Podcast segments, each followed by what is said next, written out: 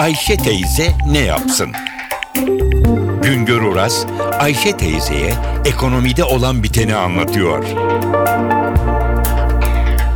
Merhaba sayın dinleyenler, merhaba Ayşe Hanım teyze, merhaba Ali Rıza Bey amca.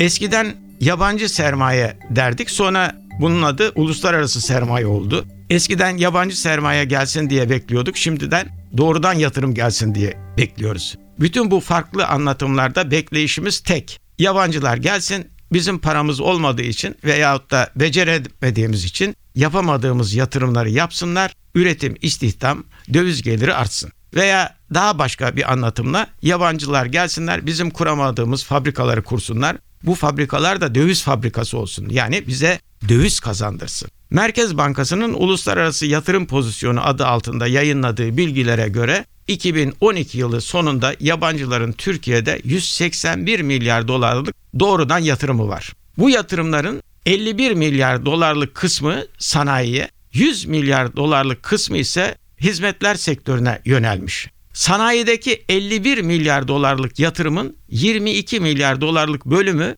enerji yatırımları için gelen dövizlerden oluşuyor. Hizmetler sektöründeki 100 milyar dolarlık yabancı sermayenin 43 milyar dolarlık kısmı ise banka ve sigorta sermayesi olarak geldi. Bilgi, iletişim, haberleşme yatırımları için gelen döviz 28 milyar dolar. Sanayi sektörü için ülkeye gelen sermayenin 9 milyar dolarlık bölümü ise otomotiv sektörü de kullanılmış. 5 milyar dolarlık bölümü kimya, 5 milyar dolarlık bölümü elektronik sanayi dallarında değerlendirilmiş. Bize dışarıdan ne gelirse Avrupa'dan geliyor. Genelde Türkiye'ye körfez ülkelerinden, petrol zenginlerinden oluk oluk para akması beklenir. Ama geliniz görünüz ki 181 milyar dolarlık toplam doğrudan yatırım içinde Avrupa ülkelerinin payı 147 milyar dolar. Bugüne kadar gelen yabancı sermayenin %81'i Avrupa'dan geldi. Körfez ülkelerinin payı ise sadece %7.